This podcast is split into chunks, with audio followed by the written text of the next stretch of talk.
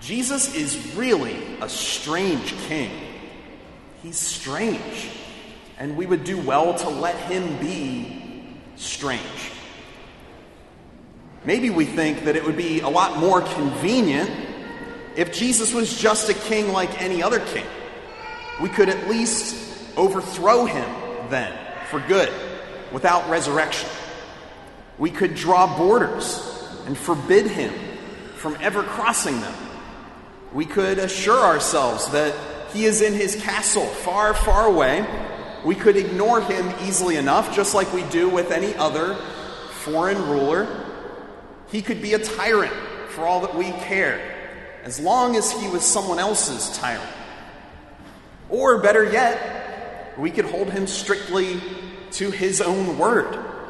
He said, My kingdom is not of this world. Well, then, good, Jesus, stay out of our world then, we might try to say to him. We've got things under control here in the real world, Jesus. So you can go ahead and leave us alone to our own business of running our own lives. If he ever tries to tell us what to do, or he tries ordering us around, we could just politely remind him that we didn't vote for him, that America, if you didn't notice already, Jesus, is a democracy, and we do not want and do not need a king.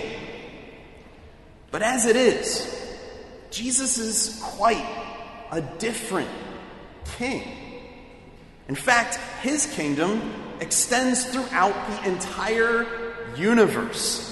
And that includes our country, it includes our cities, our neighborhoods, our family rooms, our bedrooms, our dinner tables, even our own hearts.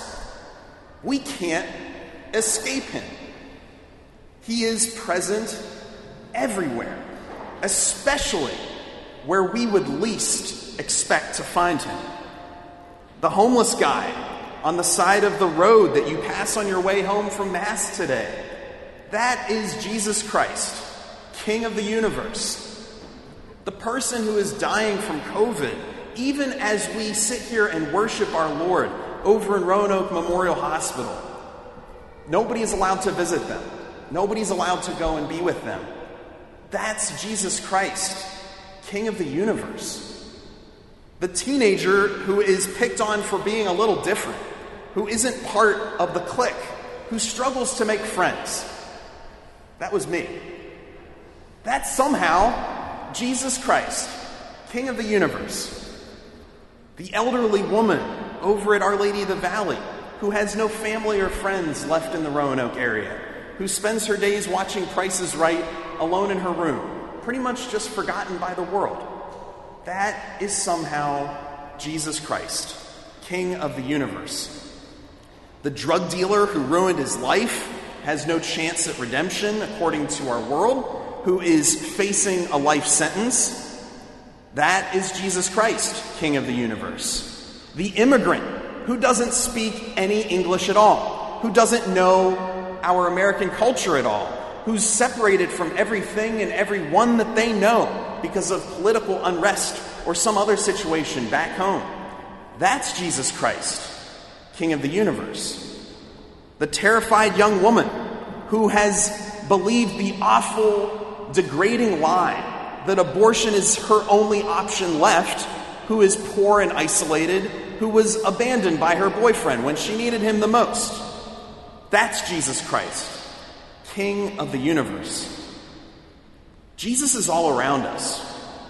It does not take very long to find him. You don't have to go very far at all to see him. He presents himself in the lowest, most deplorable, and most disgusting circumstances. He smells like BO. He hasn't brushed his teeth in over a week. He hasn't taken a shower in over a month. He lives under the 581 bridge. He's hard to love. He has severe mental illness. He shivers when the weather gets cold, if it's ever going to get cold. He's getting arrested right now. He makes you and me feel very uncomfortable. He begs for money, and we do not know if he's going to just go ahead and spend it on booze. He hangs on a cross as the crowd mocks him below, saying, He is the King of Israel. Let him come down now from that cross, and we will believe in him. If only he was a very different kind of king, a normal, worldly king. If only his crown wasn't so thorny and so inconvenient. Perhaps then we would be less afraid to look him in the eye. But that's our king. The people of Israel once begged God for a king. They said, Appoint a king over us like all the nations to rule us. Put a king over us, Lord, like every other nation. Just let us be like everybody else. But when they finally got a king, and the king of kings, no less, they were disappointed. They found him to be altogether lackluster. As the prophet Isaiah says of Jesus, he had no majestic bearing to catch our eye, no beauty to draw us in. But that is the king that God gave to us. And we shouldn't bother looking for another one because he is the best that there is. He is certainly not a tame or a nice king.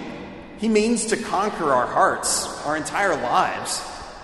But he is a good king. He's a king worth living for, and he's a king who is worth dying for.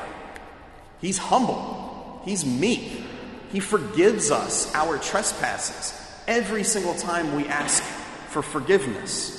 He anoints our darkest, most unsightly wounds. He suffers for us, He suffers with us. He asks only for the least act of love, the dimmest glimmer of authentic concern a glass of water, a sandwich, a visit, a little conversation, a prayer. He doesn't ask us to fix everything. He does not expect us to save the world. That's his job. St. Paul promises us that in our second reading today. He said, Every sovereignty and every authority and power will one day be subjected to him. Everything, even death itself, our last enemy, will have to bend the knee to Jesus Christ the King. And then God will be all in all. But until that glorious last day, until the end eventually does come, and it is coming, Jesus Christ, the King of the universe, seems frustratingly okay with an uncomfortable amount of dysfunction in this world. Just look around. Jesus, our King, allows so much sin to happen on a daily basis in each one of our lives. He allows so much corruption, so much disorder, so many trials.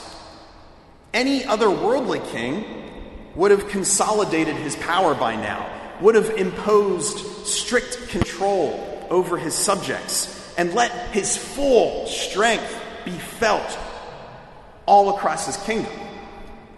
But Jesus has a drastically different tactic, doesn't he? He shows his royal omnipotence not by lording it over us, but by letting go of all power, by becoming small, by emptying himself by letting evil believe that it is winning.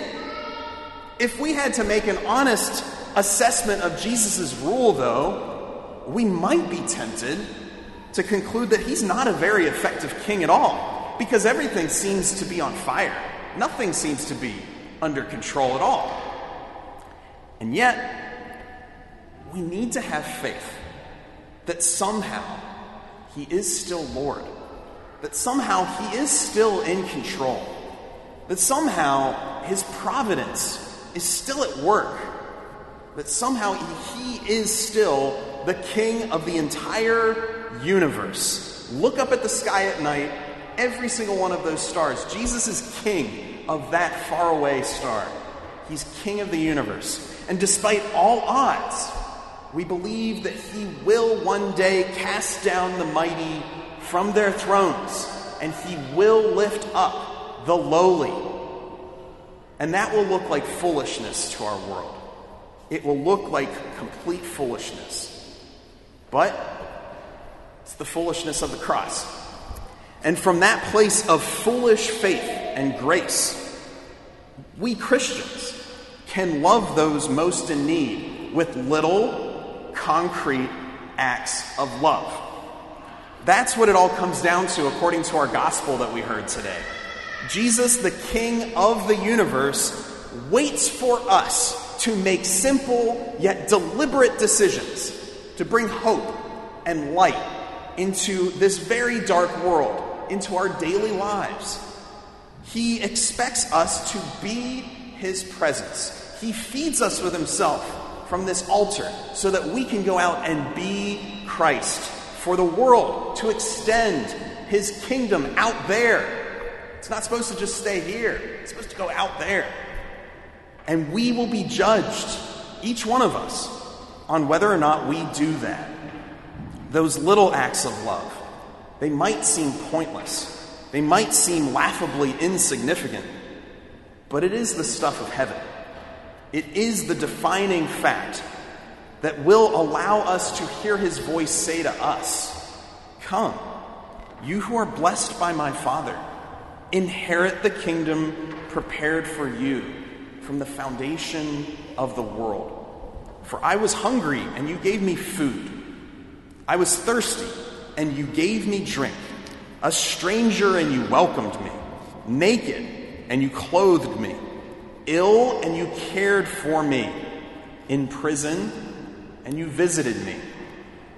It all comes down to that. Not fixing everything, not saving the world, those little concrete acts of love. It comes down to that. Right or left, heaven or hell, eternal joy, life, and peace, or eternal separation isolation, and pain. We have to make a choice. We're either with that king or we are against him. All our faith, all of our belief, all our time spent in church means nothing if we aren't willing to love Jesus wherever he might be found. So while there's still time, let's be radically kind to each other. Let's cherish the gift of life that we've all been given. Let's be quick to serve and slow to demand, eager to be of one mind with the church. Let's put away all that harsh and bitter criticism and skepticism that's so easy for us to fall into if we look on social media or the news. Let's be people of goodwill, people of real joy Let's show the world what mercy actually is. And then one day, we can hope to hear Jesus say to us, Come, you are mine forever. Because you have already been with me this entire time. You already were serving me. You were already loving me when you loved those who seemed so very unlovable. What you did to the least of these, you did to me.